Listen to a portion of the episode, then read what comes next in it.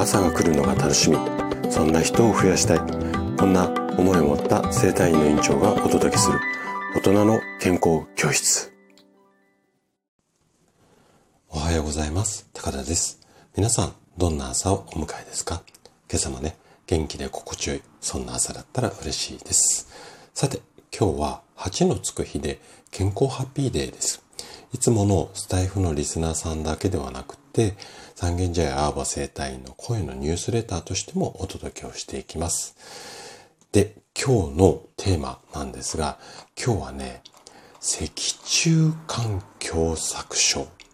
こちらの、まあ、病気というか症状について、まあ、あのー、詳しく話をしようと思うと30分、40分、あのー、かかってしまうので、まずざっくりとした基礎的などんな病気なのか、うん、どんな症状が起こって原因は何なのか、そのあたりをね、できるだけわかりやすく、あの、解説をしていきたいなというふうに思います。ぜひね、最後まで楽しんで聞いていただけると嬉しいです。じゃあね、早速、ここから本題に入っていきましょう。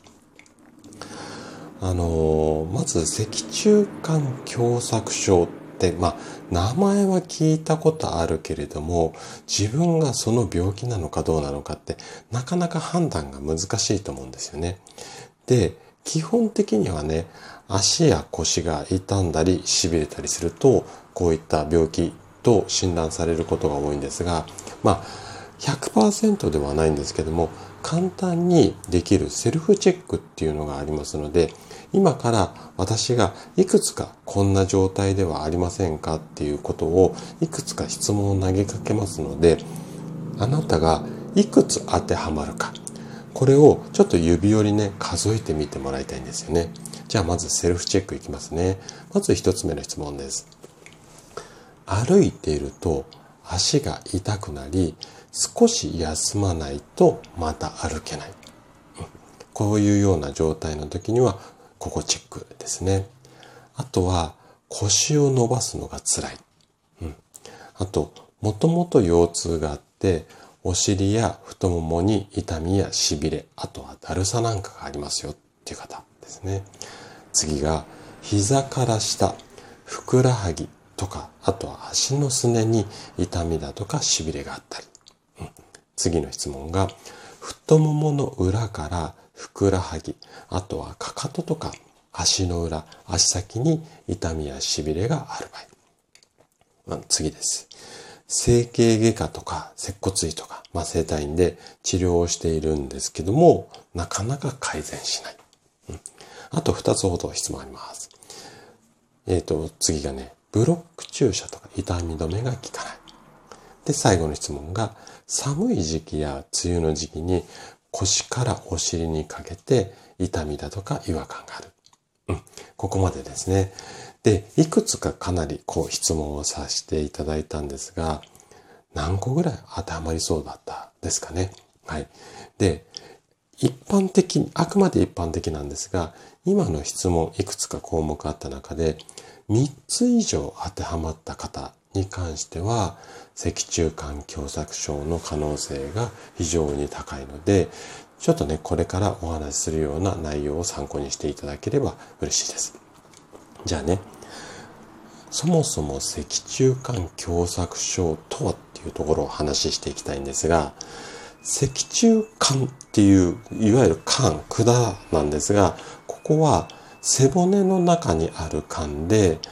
脳みそのところから出た、うん、ちょっと難しい言葉なんですけども、脊髄神経とか血管なんかが通っている、いわゆる管なので、トンネルのようなものなんですね。で、このトンネルが狭窄、要は細く狭くなってしまう。これが脊柱管狭窄症なんです。で、基本的には足から腰にかけての痛みや痺れだったりだとか、あとはちょっとこう歩いていると痛くなるんだけど、しばらく休むとまた少し歩けるようになる。これがね、特徴的な、えっ、ー、と、症状っていうか、あの、うん、状態なんですが、このちょっとお休みするとすぐ歩けるっていうのを医学的には間欠性破行なんて言ったりします。で、よく脊柱管狭窄症と一緒になっちゃうっていうか、間違えられちゃうような症状の一つに、座骨神経痛っていうのがあります。はい。ここまでがね、症状とか特徴ですね。じゃあ、どれぐらいの人がこう、良くなりやすいかっていうと、まずね、えっ、ー、と、椎間板ヘルニアって腰の代表的な病気があるんですが、これはね、20代から40代の方なんですけれども、脊柱管狭窄症っていうのは、もうちょっと上の年齢、50代から80代の方に発症することが多いんですよ。なので、一般的にはね、背骨の老化現象の一つなんていうふうに言われていて、で、慢性的な腰痛をしっかりケアすることが必要になってきます。じゃあ、病院でうんと、脊柱管狭窄症っていうふうに言われたとき、どんな治療をしていくのか。このあたりは、まあね、その症状に合わせていろいろあるんですが、まず基本的には、その痛みを抑えるために、うん、お薬だったり、ブロック注射みたいなことをやることが多いです。あと、電気当てたりだとか、あと、まあ、コルセットしましょうねっていう、まあ、軽度の場合はこういったものがあったりだとか、で、合わせて、まあ、リハビリとか腰痛体操とか、まあ、そういったマッサージですね。あと、重症になった場合は、先ほどお話しした狭くなったトンネルを手術で広げる。こんなことをやっていく方が多いです。で、これはちょっとね、あの、古いデータなんですが、2018年の厚労省さんが発表しているデータなんですけれども、脊柱管狭窄症で病院を受診する方のうちの約5%、5%が重症で手術をするっていうふうに言われています。ただ、うんと今ね、お薬出したり手術したりマッサージしたりってお話をしたんですが本当にね脊柱管狭窄症で病院を受ける方ってかなり多いんですよ。なのでその症状の程度にきちっと合わせた治療を受けられないケースっていうのが結構多いので、もし2ヶ月も3ヶ月も、あとは半年も同じような症状が続いているようだったら、ぜひね、あのー、まあ私みたいなところの院にご相談いただけたらいいかなというふうに思います。じゃあね、病院で治療するとき、まあ、あの、リハビリみたいなマッサージもそうなんですが、一般的には手術までいかない場合は、えー、薬を出されることが多いです。ただ、このお薬ね、ちょっとデメリットがあるんですよ。どんなことかっていうと、体がそもそも薬、最初のうちは効くんだけども、だんだん体が慣れてきてしまって、効き目が悪くなってしまう。こんなケースだったりだとか、あとは薬ってやっぱり異物なので、それをね、長いこと飲み続けると、例えば胃腸とか、あとは、あの、その異物を処理するための肝臓、うん、もしくは腎臓。このあたりが常にこう、いらないものが入ってくるので、負担がかかって、特に肝臓とか腎臓が、あの、負担が大きくなると、全身がむくみやすくなったりします。はい。で、結構ね、うちの院に来院される患者さんでも多いんですが、その、むくみが原因で体重がね、増えてしまうって方も多いです。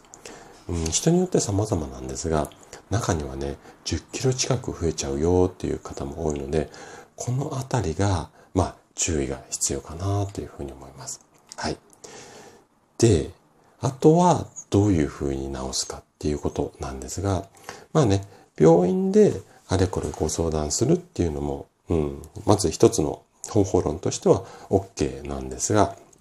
病院以外でいろんな方法を模索したいっていう場合は、まあ、一つ整体なんかもいいかなというふうに思います。で、整体でやることっていうと、まずはその痛みが出てしまったおかげで体がぐわっと硬くなってしまうので、このあたりの筋肉をほぐすってことを中心にやっていきます。で、そのほぐしたことによって血流、血の流れが改善されるので、その結果、痛みだとか、痺れ、だるさなんかが、あのー、軽減する。こんな可能性が大きいです。なので、まあね、病院、まずは病院でもいいと思うんですが、病院の治療を受けて、あんまりね、パッとしないなっていうようであれば、ぜひね、あのー、私の方にレターでも構わないですし、お近くでね、そういうこう、脊柱管狭窄症を対応しているような、まあ、整体とかマッサージを、あのー、検討するっていうのもいいかなというふうに思います。はい。ということで、今日も最後まで聞いていただきありがとうございました。番組の感想などで、ね、お気軽にコメントいただけると嬉しいです。それでは明日の朝7時にまたお会いしましょう。今日も素敵な一日をお過ごしください。